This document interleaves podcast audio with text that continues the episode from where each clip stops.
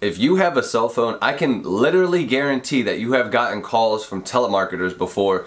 You know, the people that will call you about your car's extended warranty, they'll call you saying that your Windows computer has a virus. These people who just make up any type of story trying to get you to either give them your credit card information or they're just trying to get your email address or some way that they can collect data or money or figure out a way to scam you. Well, we're actually going to try and learn some lessons from these guys today. Let's get right into it. You know that we coming liars. Uh, I'ma keep praying to God, uh, tell those little niggas stop it. Uh, tell my mama that I got this. Uh, you know that we coming liars. What's going on, guys? It's Pin Fried Rice. Welcome to the Music in the Millions podcast, the show where we give independent rappers the tools and resources needed to be successful without waiting on a record label. Like I said in the intro, today we're going to be talking about telemarketers. I don't know about you guys, but I hate telemarketers. I hate people just randomly calling my phone. I'm actually at the point now where if I don't recognize the number on my phone, I'm just like, fuck it, I'm not even gonna answer it. If it's important enough, they'll leave me a voicemail and I'll just check that. But yeah, I'm sure you've dealt with it before, just random people that call your phone. It could be Nigerian princes. It's basically the same scam that they've been doing for years where a guy emails you saying that he needs millions of dollars for his country or whatever, or whatever really goes on. They're trying to get your money, they're trying to get your credit card information, they're trying to get your email, they're trying to get your vocal recordings even of you just saying certain things that way they could all play it back and everything. There's a whole lot of different conspiracy theories about why these people are doing what they do. They're annoying. That's one thing I know for sure, and I'm sure everybody else who has dealt with them thinks the same thing. But today we're going to actually learn three different lessons from them. But today we're actually going to learn three different lessons from telemarketers that's going to help you to market your music, get your music heard by more people, and build your ideal fan base. So the first thing that we can learn from these annoying ass telemarketers is that they are consistent. I don't know about you guys, but I get calls from these people every single day, sometimes multiple times a day. And it's not the same company, but it's literally all the time. I, I probably get at least one in the morning, one in the afternoon, one at night. They're like a daily vitamin, but something that's not good for you. But you want to be consistent. You want to show up every single day. You want to be there, whether it's social media, whether it's making music, whether it's interacting with fans. You want to be consistent as these telemarketers. You want to get to the point to where if fans don't hear from you one day, they're like, "What's going on? Like, is do I not have internet connection? Did he die? Like, what's happening? Like, why did I not see content from him today? Why did I not see a new song dropped? It's Friday. Like, if you have a consistent song release schedule, you just need to be consistent. You need to always show up and always give it 100%. These people will find a way to call you no matter what. It doesn't matter if you're on a home phone, it doesn't matter if you're on a cell phone, it doesn't matter if you're on email, they'll find a way to spam you there. But these people are terribly consistent, which is annoying when it comes to, you know, a telemarketer, but when you're a musician trying to get your music heard, it is so important for building that fan base. You don't want to just show up Monday and then maybe show up Friday and then show up 2 weeks from now and then three months from that. No, you want to show up every single day.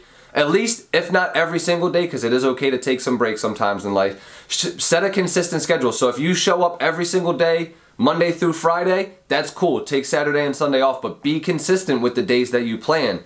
And like I said, it could be consistent for anything. It could be writing music, engaging with fans. Mainly what I'm talking about right here is with making content and putting out content in order to build your fan base, to grow your fan base, to build a stronger relationship with the people who are already in there. But it's so important to be consistent like these telemarketers. Don't be annoying though like these telemarketers. You don't want to take that advice from them. The second thing that we can learn from telemarketers about how to market our music better is you can't be afraid of hearing no. Think about how often these telemarketers hear no. They call thousands of people per day. They're saying the same exact message, and most times people either hang up on them or people. A lot of times, I don't know about you guys, but I do this personally. I'll start like giving them the runaround. Like if they're like, "Oh man, uh, you know your Windows computer has a virus," I'll be like, "Okay, give me a second. I'll go load up my Windows computer." And then they'll start talking to me, and this is because I'm annoying and I, I just like to fuck with people. But don't be afraid of hearing the word no. These people get rejected all the time, but that doesn't stop them from achieving the goal that they want to do. They're going to keep calling people because they know after so many no's, they're going to get a yes.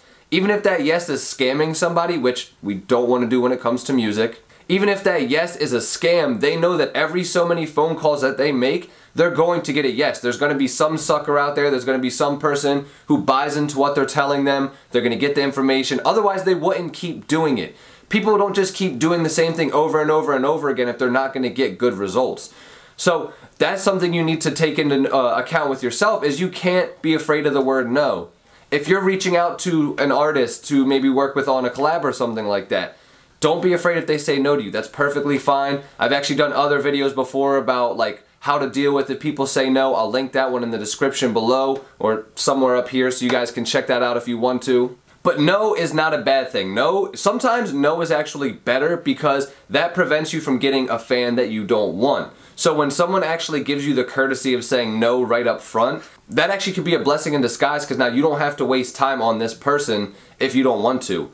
But then there are some people it's like, no, I really want them to be a fan or I really want to work with them or whatever. So then you stay consistent. And that's what ties back into rule number one is if you hear no, that doesn't mean stop trying. That means that you just need to try a different approach maybe. Or maybe you need to try it on a later date. Maybe the person just has a lot going on right now and can't focus on a feature or can't focus on whatever it is you're asking them to do. But you can't be afraid of hearing the word no, especially in the music industry. You're gonna hear the word no so many times. You're gonna hear from other artists, from DJs, from producers, labels, managers, executives, uh, tour booking agencies. You're gonna hear no from so many different places. You may as well just get comfortable with, oh, you said no? Brush it off my shoulder, you know, get the dust off your shirt, stand back up, and just try again in a different way. Which ties into point number three, is you need to get creative with your approach. These telemarketers literally have so many different ways that they will, you know, try to call you. They'll say your car warranty is extended, or they'll say someone tried to hack your account and we need some information. Or they'll hit you with the email like the Nigerian prince like back in the 90s or whatever, the 2000s. These guys will do anything they can in order to get you to buy into what they're saying. That's what you need to do as a musician. You need to try a different approach. If something's not working, if you're realizing that you're getting a hundred no's in a row, there may be something wrong with the way that you're trying to approach these fans or the way you're trying to market your music or put out your content. You don't want that to basically end up causing you to be stale and lose any traction that you're getting, so you need to constantly be adjusting, constantly be learning and figuring out, okay, what can I do differently that's going to allow me to get in front of these people again? That's maybe all it takes sometimes when you hear a no from someone is just changing the story or the way you market your music slightly in order for them to want to become a fan and check your stuff out. For example, you may want fans that are like, I don't know, sports related and everything like that. They love sports.